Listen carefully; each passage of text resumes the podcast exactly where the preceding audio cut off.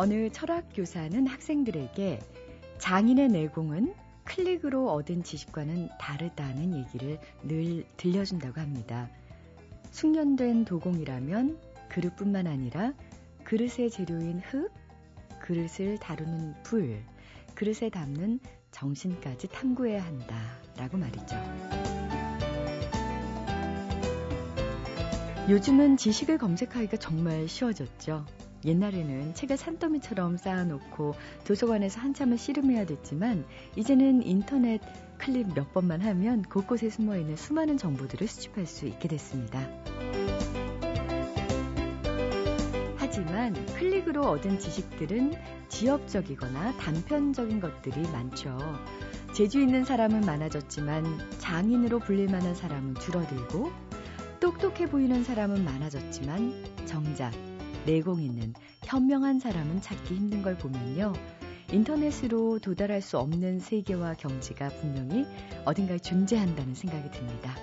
인터넷이 미처 다 보여줄 수 없는 그 경이로운 세계를 지금부터 책 속에서 만나보시죠. 안녕하세요. 소리나는 책 라디오 북클럽 김지은입니다.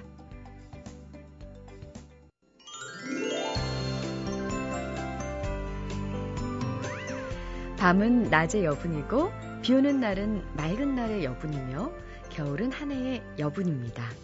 이 여분의 시간에 집중해서 책을 읽을 수 있다. 라는 구절을 법정 스님의 책에서 읽은 기억이 나는데요. 아, 요즘 같은 날씨 정말 추워서 꼼짝도 하기 싫잖아요. 그럴 때 포근한 이불 속에서 읽는 책 한 권만큼 또 달콤한 것이 있을까요? 추위까지 스르르 녹여주는 달콤한 책 한 권, 책마을 소식에서 만나봅니다. 오늘도 세종대학교 만화 애니메이션 학과의 한창환 교수님 함께 할게요. 안녕하세요. 네, 안녕하세요. 정말 춥지 않았어요? 춥죠. 예. 너무 춥습니다. 아, 정말 춥습니다. 그래도 든든해 보이세요. 저 같은 그 실루엣을 가진 사람들은 추울 때 춥다고 얘기를 못하는 또 그런 불행이 있죠 네. 알겠습니다. 인정합니다. 네, 인정하시죠? 네. 자, 오늘 어떤 책 소개해 주실까요? 빨리 공감하셔가지고 제가. 자, 오늘은 폰더 씨의 위대한 결정이라는 책입니다. 폰더 씨는 누구고 무슨 결정? 이미 원래 유명한 책이 있죠. 폰더 씨의 위대한 하루. 라는 아, 책이 있었습니다. 그렇게 유명한가요? 이게 자기 개발서인데요. 아, 재미있는 게 네. 그냥 자기 개발서가 아니고 네. 소설로 만드는 자기 개발서가. 아, 그래요? 그러니까 소설을 읽으면서 자기 개발서가 얘기하는 것들에 대한 공감을 느끼게끔 만든 책이거든요. 네. 저는 이제 폰더 씨의 위대한 하루를 예전에 아주 오래전에 봤었는데 이번에 그 후속작 폰더 씨의 위대한 결정이 또 나와서 소개를 해드릴까 합니다. 폰더 씨는 어떤 사람인가요? 아, 이 폰더 씨라는 건 데이비드 폰더가 주인공인데요. 네. 너무너무 어려운 사람이에요. 운이 아주 안 좋아서 아, 운이. 운이. 안 좋아서 집안도 망하고 뭐 돈도 없고 하는 되는 일이 없는 정말 되는 일이 없는 사람입니다. 그 사람이 시간 여행을 떠나서 역사 속에 있는 인물들을 만나게 돼요. 오. 그 사람들이 이 폰더 씨한테 하나씩 선물을 줍니다. 글귀를. 와. 글귀를 하나씩 받으면서 네. 자신의 인생을 바꿔간다는 얘기예요. 음. 그게 폰더 씨의 위대한 하루였거든요. 네. 거기서 만났던 사람이 해리 트루먼 대통령. 아. 대통령이 건네준 자그마한 종이 이렇게 써 있습니다. 공은 여기서 멈춘다. 책임감입니다. 자기 책임감에 대해서 아, 얘기해 준 거고요. 공을 딴 사람에게 던지지 말고 공은 여기서 멈춘다. 야. 두 번째, 나는 지혜를 찾아 나서겠다. 솔로몬 왕이 써준 말입니다. 지혜를 지혜를 찾아서 떠나겠다. 저는 지금 어떻게 들었냐면요. 음. 나는 죄를 타다. 죄송합니다. 어, 나는 지혜를 찾아 나서겠다. 네. 세 번째는 어, 남북 전쟁의 체인벌린 대령이 준쪽전 이렇게 썼습니다. 나는 행동하는 사람이다. 음. 각각의 얘기들을 받으면서 일곱 가지의 쪽지를 받게 됩니다. 그리고 그 사람이 인생이 바뀐다는 얘기거든요. 근데 이게 그냥 일곱 가지를 써놓고요. 우리 인생의 일곱 가지를 꼭 알아야 된다. 이게 아니라 어떤 과정에서 왜 그 사람을 만났는지에 대한 시간 여행이 쭉 써 있었던 책이 폰더 씨의 위대한 하루였거든요. 자, 폰더 씨의 위대한 결정은요. 어떤 책이냐면 어느덧 70대 할아버지가 됐습니다. 주, 어. 인공 데이비드 폰더가 성공했던 거죠. 네. 그런데 사랑했던 와이프가 먼저 죽었습니다. 어. 인생에 남은 게 하나도 없는 거예요. 너무 외롭고 힘듭니다. 허무해지었겠네요. 그렇죠. 다시 천사가 나타나서 이 사람의 마지막 시간 여행자란 이유로 한 정상회의에 사회를 맡게 합니다. 정상회의. 그러면서 정상회의에 한 명씩 한 명씩 외국 사람들이 나오게 됩니다. 네. 첫 번째가 윈스턴 처칠입니다. 오. 윈스턴 처칠과 함께 여러 가지 이야기를 나누다가 말이 막히잖아요. 그럼 이 사람이 시간 여행자로서 또 다른 사람을 선택해서 불러낼 수가 있습니다. 음. 하지만 누군지는 모르고 말이 막히거나 궁금하거나 또 다른 걸 알고 싶을 때 한 명의 다른 시간 여행자를 부탁합니다. 그럼 누가 나타납니다. 오. 그리고 점점 책을 읽으면서 과연 이 말에 대한 정답은 누가 낼까? 그러게요. 네, 그거 기다리게 됩니다. 처칠 다음엔 누가 나와요? 그거를 알려주면은 이 책을 안 보실 것 같아서. 아. 네. 오. 잔다르카 나옵니다. 잔다르카. 그래요. 잔다르카 나옵니다. 이런 식으로 그 다음은 이제 책을 보시면 아시겠지만 이런 식으로 해서 계속 그 다음 사람이 나오면서 이 70대 할아버지가 또 다시 삶, 삶을 돌아보는 할아버지가 볼 수 있는 희망과 앞으로 살아가야 될 역할에 대해서 어. 설명해 준 책이 바로 그렇군요. 이 폰더 씨의 위대한 결정입니다. 자, 오늘 책마을 소식 한창원 교수님 제 표정만 봐도 알아요. 강추하셨습니다. 네. 폰더 씨의 위대한 결정 들어봤습니다. 네, 다음 주에 다시 뵐게요. 네. 요즘은 치료의 개념이 확장되고 있죠. 이전에는 의사들이 하는 의료 행위에 국한돼 있었다면요. 이제는 음악, 미술, 연극, 무용 등등 정말 다양한 매체를 활용한 치료법들이 나오고 있습니다. 그 중에는 독서 치료도 있어요. 오늘 나를 사로잡은 책에서 함께할 분은 올해 40살이 되신 주부 김혜영 씨인데요.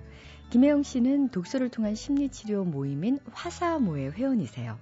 화사모, 화요일을 사랑하는 모임의 줄임말인데요. 2년 전쯤일까 동작 어린이 도서관에서 처음 독서 모임을 가졌던 11명의 회원이 지금까지요 99%의 참석률을 보이면서 계속되고 있다고요. 그래서 화사모 회원들끼리는 화요일에 미친 사람들이라고 해서 화미모라고도 부른다고 합니다.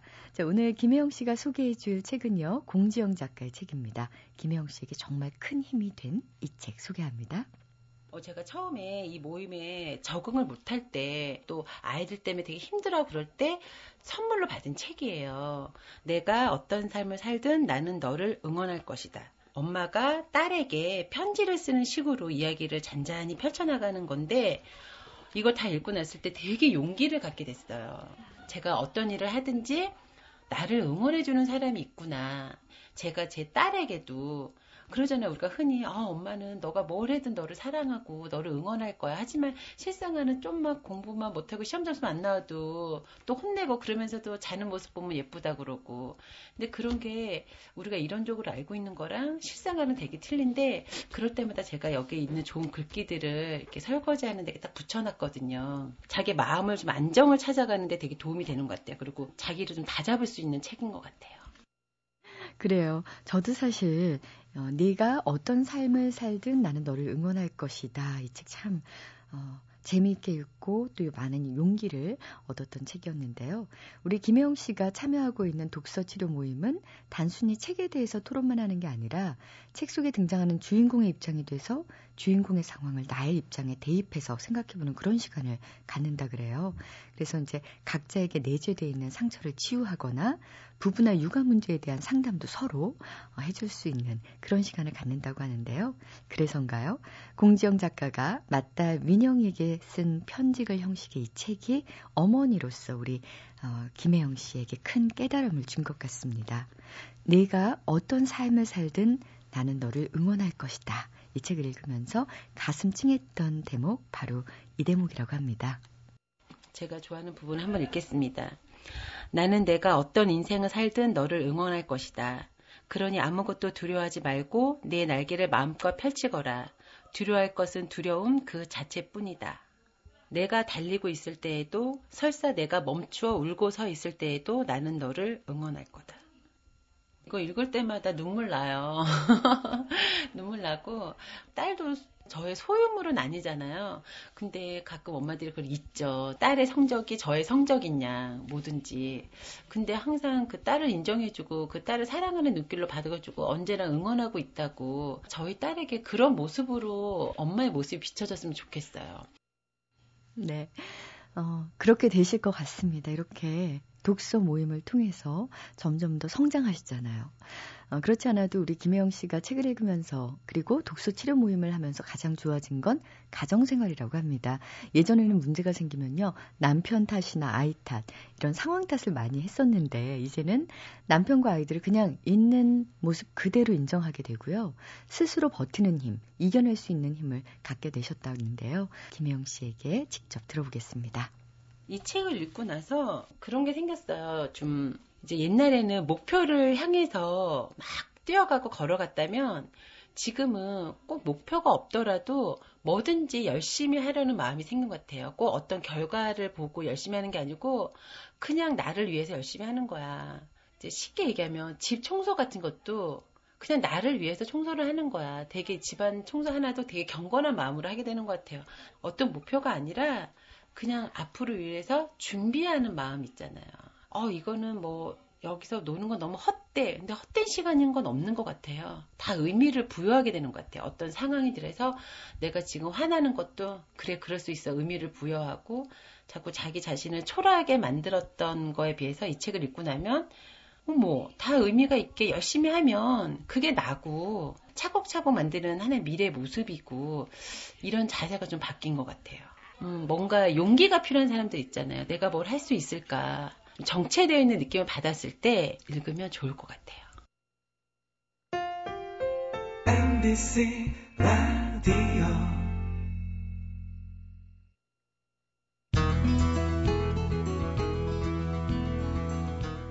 19세기 영국의 사상가 토머스 칼라일은 셰익스피어는 인도와도 바꿀 수 없다라고 했고요. 미국 배우 알파치노는 이제 셰익스피어는 영국만의 것이 아니라 전 세계인의 것이면서 특히 할리우드가 사랑하는 작가다 이렇게 얘기했습니다. 인류 역사상 가장 위대한 이야기꾼으로 통하는 셰익스피어. 오죽하면 셰익스피어 이후의 모든 문학은 셰익스피어의 아류 아니면 패러디다 이런 말이 나왔을까요? 셰익스피어를 모르는 사람은 정말 없습니다. 그런데요, 정작 셰익스피어의 작품을 꼼꼼히 읽어본 사람은 그리 많지 않을 것 같습니다. 그래서 오늘 북카페에서는요, 셰익스피어의 작품의 진수를 제대로 느껴보는 시간을 마련했습니다. 그 안내자가 되어주실 분입니다. 셰익스피어 읽어주는 남자의 저자시죠? 한국 셰익스피어 학회 학술부 회장. 아닐까요? 학술 부회장이실까요? 여쭤보겠습니다. 한양여대 영어과 안병대 교수님, 안녕하세요. 예, 안녕하세요. 예, 학술 부회장이십니까? 네, 학술 부회장. 네, 저는 학술 부 회장이신 줄 알았습니다. 네. 아, 셰익스피어 학회 학술 부회장은 어떤 일을 맡고 계신가요?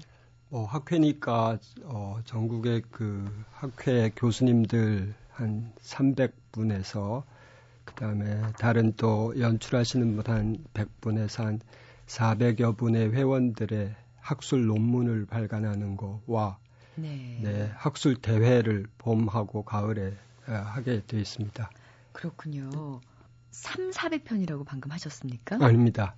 400명의 회원이 있습니다. 아, 그러면 네. 한 해에 발표되는 논문이 네, 어느 보통은 정도나요? 예, 봄에 5편, 예, 그다음에 가을 학술대에 5편, 그다음에 학술 논문으로는 보통 한 40편에서 45편 정도의 논문을 어, 발간하고 있죠. 네. 왜 여쭤봤냐면요. 네. 이 한국 셰익스피어 학회에서만 지금 거의 뭐 4, 50편의 논문이 발표가 되는 건데요. 아, 그러면 전 세계적으로 본다면 셰익스피어에 대한 연구가 얼마나 엄청나게 이루어지고 있나라는 생각이 들어서요. 네, 아마 상상을 초월하실 거예요. 왜냐하면 어, 그 햄릿 하나에 대한 연구만 해도 아마 그 이 스튜디오 몇 개를 채우고도 남을 만큼 예, 연구서와 논문집이 뭐 가득할 테니까요. 왜냐하면 거의 300년 이상 동안 예, 논문이 쌓여 있고 또 연구소가 쌓여 있을 테니까요. 네. 네.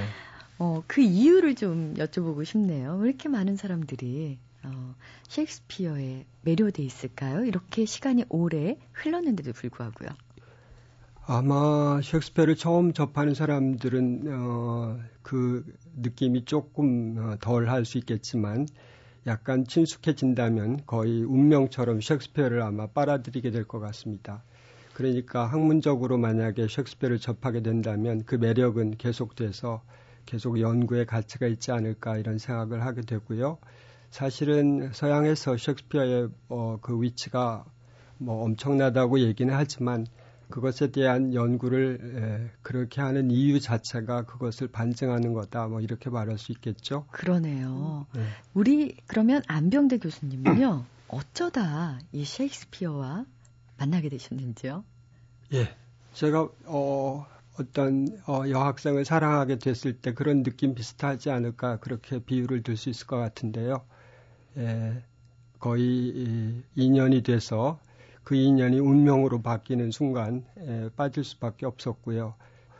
또 하나는 제가 어, 야학을 하던 시절이 있었는데 그때 연극을 어, 연출하게 되는 뭐 기회가 있었습니다. 물론 간단한 연극이었지만 그러니까 연극과 셰익스피어는 뗄래야 뗄 수 없는 상황이었으니까 제가 셰익스피어를 만났을 때 그 연극의 매력과 셰익스피어의 그 언어의 매력이 매치돼서 저한테는 상당한 의미가 있었다 이렇게 말할 수 있겠습니다. 우리 안병대 교수님도 연극 무대에 서셨나요? 네, 그렇습니다. 어떤 역할로 쓰셨어요? 어, 예. 최근에 리차드 3세에서는 예, 에드워드 4세 왕 역할을 했고요. 어, 햄릿에서는 맨 처음에 나오는 어, 버나도라는 그 예, 파수꾼 역할과 그다음에 어, 무덤지기 역할을 했습니다. Tempest에서는 예, 광대 트링큘로 역할을 했고요. 에, King Lear에서는 글로스트 예, 뭐 덧붙이자면 맥베스에서는 뱅코 장군 역할을 했습니다. 아, 여러 역할을 예. 다 섭렵하셨는데요. 여기서 예, 두루두루 뭐 예, 그렇게 예. 기억나는 대사 한마디만 해주시겠습니까? 네. 어, 뱅코 장군이 자기가 이제 어, 소위 마녀들의 예언에 의해서 예, 그 자기의 앞으로의 후손들이 어, 굉장한 결과를 가져올 거다라는 것을 어, 회상하는 장면이 있는데요. 말하자면 예, 영어로 해도 무방할까요? 해주시고 해석해 주시면 됩니다. 예, 네, 좋습니다. Thou hast now, King, called Glamis all, as the weird women promised. And I fear thou playest most foully fought. Yet it was said, it should not stand in thy posterity. But then myself should be the root and father of many kings. 뭐 이, 런 네. 대사인데요. 야, 오, 음. 오. 갑자기 여기 스튜디오가 연극 무대로 바뀐 듯한 느낌이었어요. 예, 어떤 감사합니다. 뜻인가요? 네. 이제 어, 맥베스가 어, 왕위에 오르고 나서 너는 이제 모든 걸 다 가졌다. 그렇지만 마녀들의 예언에 따르면 에, 내 후손들이 에, 왕이 될 거라고 했으니까 나도 희망을 가져볼 수 있지 않겠는가. 야. 예, 이런 의미의 대사입니다. 야, 어, 해석도 또 멋지네요. 어, 무대에서 정말 그 역할을 많이 소화를 하시다 보면은요. 네. 특히 애정 가는 역할이 있을 것 같아요. 본인이 역할을 맡지 않아도 이게 네. 무대에 올려졌을 때 아, 정말 저 역할은 네. 정말 그 아무나 해서는 안 된다 이런 생각이 드는 역할이 있을 네. 것 같은데요. 두말할 필요 없이 햄릿. 햄릿이요. 네. 어째서 그러신가요? 네, 햄릿은 정말 복합적이에요. 저는 비극을 생각할 때마다 어, 사실 셰익스피어의 비극은 음, 이제 뭐 연출하는 분마다의 의도가 있겠지만 에, 굳이 말하면 처절함. 저는 그 표현이 아주 적합하다고 하는데 그 햄릿은 그 모든 것을 갖춘 복합적인 인물의 요소를 담고 있다.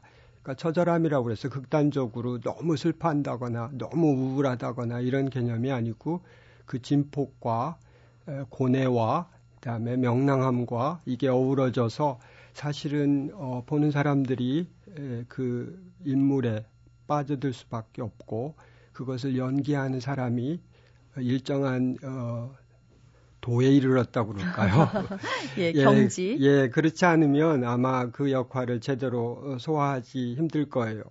그러니까 마치 산에 오를 때 중간에 오르다가 그냥 뭐 미진한 느낌을 받는다거나 그런 것이 아마 무대에서 보여줄 때 햄릿의 좀 미진함으로 에, 평가가 되지 않을까 싶습니다. 네.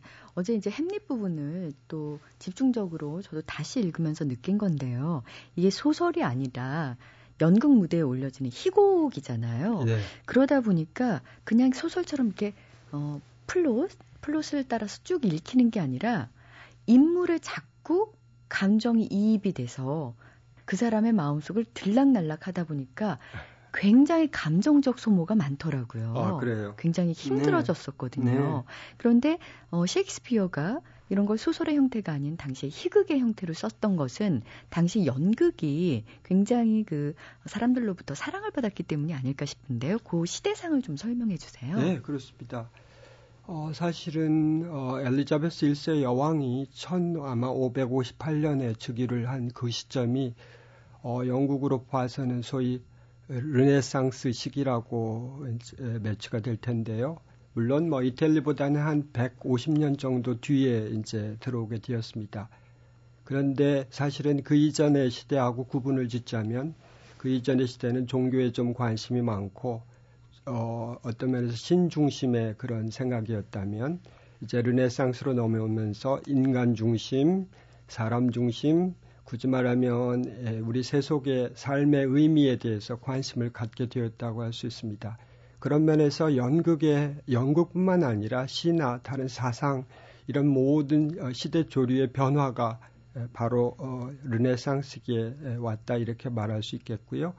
그런 면에서 연극도 그 전에도 물론 연극이 있긴 했지만 사실은 종교적인 어, 기적극이라든지 아니면 도덕극 이런 표현의 아주 단순한 형태, 권선징악의 형태 그런 연극들이 있었지만 어, 르네상스 소위 셰익스피어로 어, 아주 어, 우뚝 선 그런 시대에 와서는 소위 이 현실 속에 있는 연극의 모습, 사람들의 모습, 그것에 대해서 모두들 관심을 갖게 되었고, 거기에 광적으로 빠져드는 그런 상황이 되었고, 시로 말할 것 같으면 시에서도 역시 어, 사랑 중심, 현세 중심의 그런 시들이 널리 유행하게 되었다고 할 수 있겠습니다. 네. 네. 셰익스피어의 연극을 보다 보면은 운명이 운명이 아니고 그 사람의 어떤 성격, 네. 이런 것이 그 사람의 운명을 결정하는 것 같은 느낌이 들었거든요. 네, 그렇습니다. 어, 히랍 비극을 굳이 한마디로 말하면 운명이 운명이다. 이런 표현이 이제 보통 뭐 어, 말할 수 있을 것 같은데요. 어, 히랍 비극에서는 결국에는 신탁에 의해서 벌써 어, 오이디푸스가 태어나서부터 벌써 그의 운명은 예정돼 있었고 그는 그 운명을 모르고 살아가긴 하지만 그 미로 속에서 결국에는 예, 결론은 신탁의 예언처럼 결말이 되고 마는 그런 상황이죠. 운명대로 살다 운명대로. 사는 것이죠. 그래서 신탁을 들었을 때 우리는 그의 사실은 어, 결말까지를 우리는 알고서 사실은 그걸 보게 되는 셈이나 마찬가지입니다. 어, 셰익스피어의 경우는 사실은 에, 그런 요소가 없는 건 아닙니다. 예, 우리가 자신의 운명을 컨트롤할 수 없다는 것은 너무나 명확한 사실이니까요. 그럼에도 불구하고 그러한 액션의 어, 진행 과정의 핵심은 우리 내부에 있는 우리 마음, 다시 말하면 성격, 자신의 부족함 이런 것에 의해서 어, 액션이 진행된다 이렇게 어, 말할 수 있겠습니다. 네. 셰익스피어 읽어주는 남자, 지금 안병대 교수님과 함께 셰익스피어의 햄릿에 대해서 얘기를 나누고 있는데요. 가장 널리 알려진 작품이기도 하죠. 이 배경이 네. 덴마크고요. 음, 그러니까 자신의 아버지를 살해한 숙부인 클로디어스가 왕위에 오르게 되고 어머니인 거트루드가 자신의 숙부와 결혼을 하면서 이제 햄릿이 방황하게 되는데요. 네. 음, 지금 왜 막장 드라마, 드라마라는 거 아시죠? 아, 그럼요. 거의 그 상황 설정은 비슷한 것 같거든요. 그렇습니다. 사실은 막장 드라마의 일종이죠. 예. 왜냐하면 근친적인 뭐 그런 요소가 담기 때문에요. 그리고 또, 또 다른 표현으로 하면은 햄릿이 그런 상황을 추적하는 과정은 굳이 말하면 뭐 CSI인가요? 네. 예, 그렇게도 봐, 예, 충분히 뭐 역시 바라볼 수 있습니다. 네. 진실이 뭐지? 이걸 어떻게 규명하느냐? 뭐 어떤 형태로든지 해석은 가능합니다. 또 다른 면에서는 이제 그것을 어, 복수를 해야 되니까 뭐 그 말 그대로 복수국 정의를 추구하는 그런 질서를 찾는 그런 의미로도 뭐 파악되고요. 특히 저는 그 햄릿 안에 연극 속의 연극이잖아요. 그 곤자고의 살인이라는 네. 거기서 이제 자신의 숙부가 아버지의 살해범인지 아닌지 확인하기 위해서 그 극 속의 극을 마련하잖아요. 그렇습니다. 그래서 이제 그 숙부가 엄청나게 그 긴장하고 예, 그런 모습을 보면서 아, 살인범이 맞구나라고 확신하는 그런 장면이 있었는데 네. 굉장히 극적이더라고요. 네, 굉장히 극적이죠. 그게 극중극 형태에 해당하는 건데 조금 더 확대시키면 우리 삶을 하나의 무대로 생각하면은 또 연극은 그것의 극중 극이 될 테고 또 연극 속에 있는 극인 또 극중 극중 극 뭐 이렇게도 얘기할 수 있을 것 같습니다. 네. 사실은 그 극중극의 의미는 에, 연극의 의미하고 뭐 서로 매치되는데 사실은 어, 햄릿이 말하고 있지만 연극은 시대와 세상을 비추는 거울이다. 예, 이런 면에서 그 극중극을 통해서 어, 클로디우스의 양심을 비춰볼 수 있는 아주 장치가 되는 것이죠. 아 그렇군요. 그래서 그것이 turning point가 되는 예, 그런 전환점이 장면. 돼서 네. 네. 그 대사를 뭐 이 책을 안 읽은 사람도 다 알잖아요. 네. To be or not to be. That is the question인가요? 네, 그렇습니다. 그것이 문제로다. 사느냐 죽느냐 그것이 문제로다. 이것이 이제 1906년 우리나라의 최초로 소개가 됐을 때는 살까 죽을까 하는 것이 문제로다. 이렇게 번역이 네, 돼서 네. 독립투쟁의 그 구호로도 쓰였다고 하는데요. 네. 근데 이 해석이 분분하더군요. 분분하죠. 네. 예, 예. 사실은 어, 조금 뭐 거슬러서 우리나라에 1906년에 최초로 셰익스피어가 소개된 사실이 있는데 그때 당시에는 셰익스피어에 대한 인물의 의미를 잘 이해하지 못하고 사상가, 철학자, 뭐 시성 뭐 이런 의미로 받아들였었는데 그 1921년쯤 가서 셰익스피어가 극작가로 알려지게 됐고요.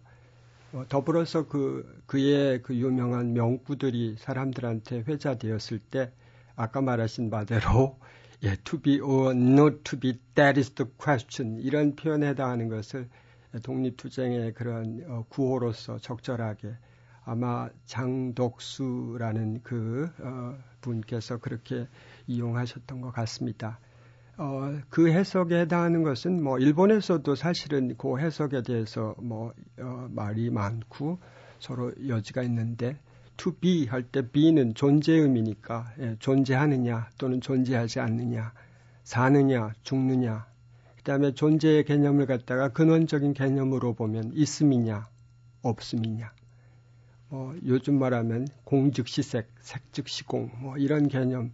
예, 철학적인 그다음에 현실적인 뭐 여러 가지 해석으로도 예, 관점에 따라서 해석이 가능하고 어떤 것으로 본다 할지라도 문맥상 큰 에, 에, 변화는 없, 없이 잘 연결이 된다고 저는 개인적으로 생각합니다. 저는 특히 햄릿에서요.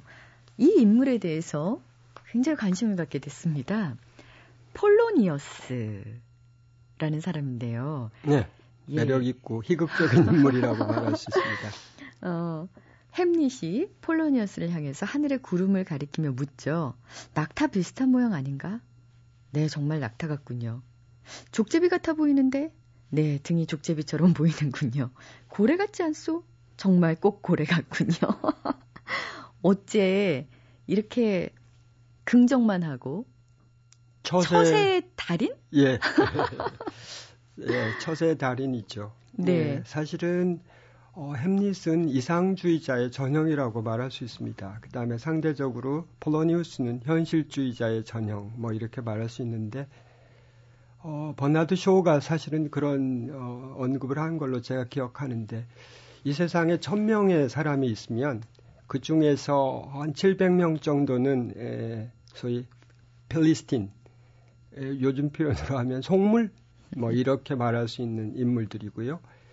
299명에 해당하는 인물들은 idealist, 이상주의자 이렇게 말할 수 있고요. 한 사람을 굳이 뽑으라면 리얼리스트, 그래서 행동도 하고 그다음에 자기의 그 방향이 어, 똑바른 그러니까 대부분의 현실 속에 있는 사람들의 모습들은 뭐 이상주의자나 아니면은 속물적인 사람들이다 뭐 이렇게 얘기하려고 했었던 것 같은데 사실은 그런 의미에서 현실주의자는 아니고요. 예, 볼로니우스는 이기적 현실주의자 이렇게 네. 표현할 수 있고요. 자신의 안위를 위해서 그렇습니다. 긍정만 하는 네. 처세술의 네. 달인인데요. 네. 이 궁정 안에서 햄릿과 나누는 대화를 어, 제가 마치 옆에서 엿듣고 있는 듯한 느낌이 들고 그것이 먼 나라 얘기 같지가 않다는 그렇습니다. 그런 생각이 들어요. 네.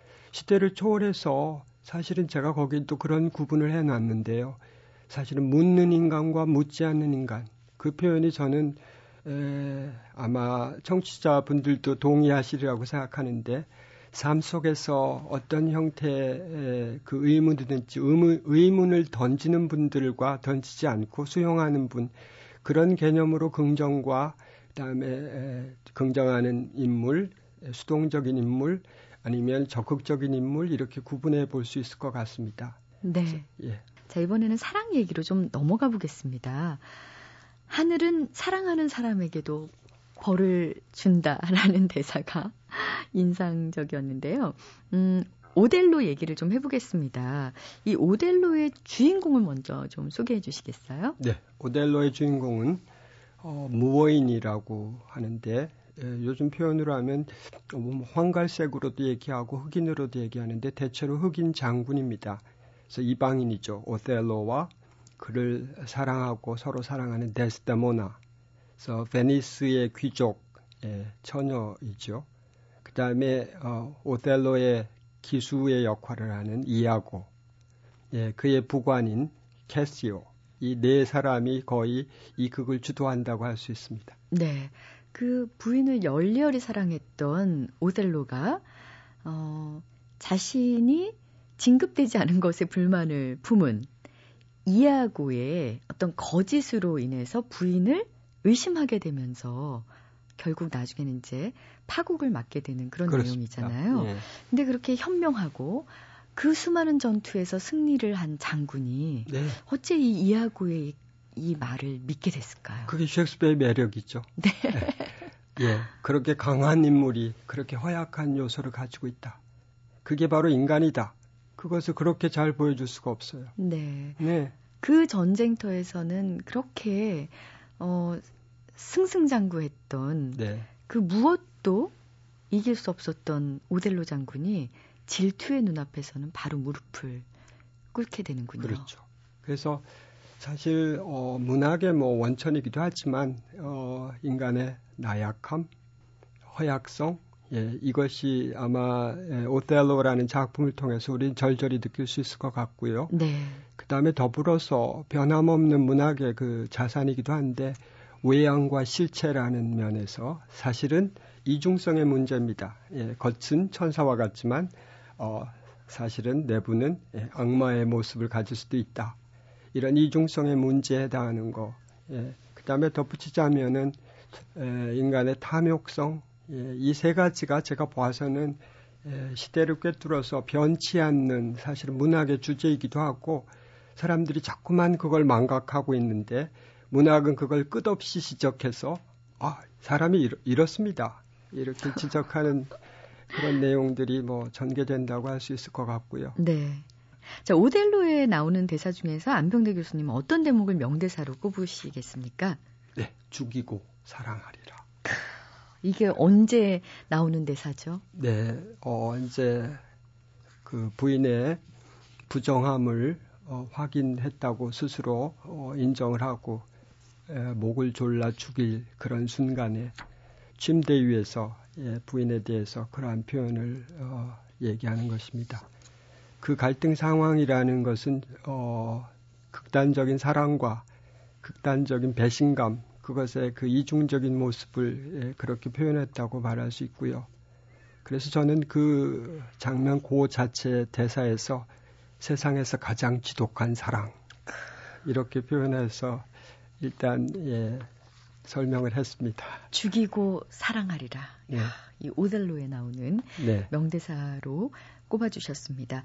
근데 이 외에도요, 흔히 셰익스피어의 4대 비극 하면은 햄릿, 맥베스, 또 리어왕 그리고 방금 설명해 주신 오델로가 있는데요. 네. 그 로미오와 줄리엣도 비극인데 네. 왜 흔히 4대 비극할 때 그 비극에서는 빠져 있는 건지 궁금해요. 네. 어, 아마 전문적으로 연구하시는 분들은 전혀 오해의 여지가 없겠지만 예, 일반 예, 독자들은 예, 의문을 가질 수 있을 것 같습니다. Romeo and Juliet은 가장 어, 사랑받는 작품 중의 하나이기도 한데 소위 말해서 인기 있는 작품이기도 한데 그런데 사실은 Romeo and Juliet은, Juliet은 어, 결론 부분만 해피엔딩으로 바꾸면 최대의 희극이에요. 아, 그런가요? 그렇습니다. 비극적인 죽음만 뺀다면? 그렇습니다. 예, 그런 면에서 어, 비극의 그 심오함을 갖기란 약간 도에 이르지 못했다. 뭐 이렇게 말할 수 있겠네요. 아, 그래서 그렇습니다. 어, 예, 전문적인 그 분들이 보신다면 당연히 빠지는 그런 예. 게 되겠군요. 네. 어, 한 인간으로서의 셰익스피어는 어떤 사람이었는지 궁금해요. 예. 음, 부모님은 물론 뭐 평범한 예, 소위 가축업을 하셨으니까 예, 그런 평범한 가정이었고 대신에 지역에서 상당한 유지 정도의 그 부를 쌓았습니다. 그런 면에서 셰익스피어는 어린 시절은 부유했으나 뭐 부모님이 이제 어려워지는 그런 환경에서 어, 셰익스피어 스스로의 살 길을 찾아서 소위 말해서 서울로 상경한 그런 에, 인물로서 에, 이제 그 생을 살아가게 되는데 네. 사실은 셰익스피어 개인적으로 아마 연극에 매혹을 당했다고 그렇게 볼 수밖에 없는 것이 에, 그가 어, 런던에 만약에 한 1980, 뭐 불분명하지만 80년대 후반에 왔다면 불과 3, 4년 사이에 런던에서 최고 인기 작가 중에 한 사람으로 뭐 서로 입방아에 오르내릴 만큼 수근거릴 만큼의 성공을 거두었으니까 그가 이미 준비된 그런 어, 작가였다, 준비된 예술인이었다 이렇게 말할 수 있을 것 같고요. 네. 예. 그런데요, 37편의 극작품, 4편의 장시, 154편의 소네트를 진짜 셰익스피어 혼자 다 썼을까? 이런 의문도 있고 특히 52살에 세상을 떠났지 않습니까? 네. 그래서 셰익스피어는 상상의 인물이다. 여러 사람이 만들어낸 가공의 인물이다. 이런 추측도 있던데 어떻게 생각하십니까? 아, 예, 그럼요. 지금 뭐 지금까지도 그 저작권 논쟁에 대해서는 아직도 어, 의견이 좀 있는 것은 사실입니다. 그리고 최근에 영국에서도 그 저작권을 밝히겠다. 도대체 그 진짜 작가가 누구인가 그런 학회를 실제로 조직하기도 했으니까 아직까지 400년이 지났음에도 그런 논쟁이 있는 건 사실인데 네. 예 그렇지만 사실은 그 근거에는 뭐 딱 한마디로 말하면 시골의 고등학교 정도 출신이라고 말할 수 있습니다. 그래머 스쿨이니까요. 어떻게 대학 나온 기라성 같은 작가들보다도 대단한 작품들을 이렇게 남길 수 있느냐. 이런 편견으로부터 시작한 그 의문이 사실은 이렇게 확대되어서 실제로 프랜시스 베이컨이나 아니면 옥스퍼드 백작 뭐 이런 분들이 직접적으로 자기의 그 어, 이름을 밝히지 않고 셰익스피어라는 이름으로 그렇게 작품을 썼을 거다라는 설을 아직까지도 유포하고 있죠. 정말 쭉 얘기를 나누다 보니까 셰익스피어는 영국의 한 시대를 풍미했던 사람이 아니라 모든 시대의 작가다라는 생각이 들고요. 끝으로 4대 비극 외에 꼭 추천하고 싶은 셰익스피어의 또 다른 작품이 있다면 어떤 게 있을까요? 네. 셰익스피어의 4대 비극을 뭐 너무 알려져 있지만 실제로 셰익스피어의 그 말기작, 소위 로맨스극이라고 하는데 어, 셰익스피어의 모든 연륜을 담은 그런 작품이라고 말할 수 있고요. 그 중에서 우리가 흔히 어, 접하긴 하지만 관심이 조금 덜한 작품이 마지막 더 템피스트. 더 템피스트. 예, 태풍이라는 작품입니다. 그의 마지막 작품이며 그가 어, 독창적으로 어, 다른 참고를 하지 않고 대체로 작품을 썼다 이렇게 말할 수 있는 작품인데 어, 왜 어, 추천하십니까? 모든 걸 아우러서 담았다고 할 수 있어요. 비극, 희극, 그것을 초월한 용서, 화해. 아 거기까지요. 예. 그러니까 그것을 다른 표현으로 하면은 희비극 이렇게 말할 수 있죠. 네. 네. 셰익스피어를 알고 싶은 분들이라면 꼭 한번 읽어봐야 되지 않을까 싶습니다. 네. 자, 오늘 21세기적 감성으로 접근한 셰익스피어 전문가 안병대 교수님과 얘기 나눠봤습니다. 고맙습니다. 네, 감사합니다. 안도현 시인은 겨울나무의 숨소리를 이렇게 노래했습니다. 나무 속에 보일러가 들어있다. 뜨거운 물이 겨울에도 나무의 몸속을 그르렁 그르렁 돌아다닌다. 나무의 몸속을 그르렁 그르렁 돌아다니는 것은 나무가 땅속 깊숙이 빨아올린 푸른 수액이겠죠. 이 수액 하나로 나무는 혹독한 겨울을 견디고 다가올 봄을 준비한다고 하는데요. 유난히 추운 겨울바람이 우리의 몸을 정말 꽁꽁 얼어붙게 하고 있습니다. 하지만 우리의 몸속 어딘가에도 그런 푸른 수액이 흐르고 있지 않을까요? 새해 첫날 가동시켰던 그 뜨거운 에너지가 오랫동안 식지 않기를 바라면서 인사드릴게요. 지금까지 소리나는 책 라디오 북클럽 저는 아나운서 김지은이었습니다.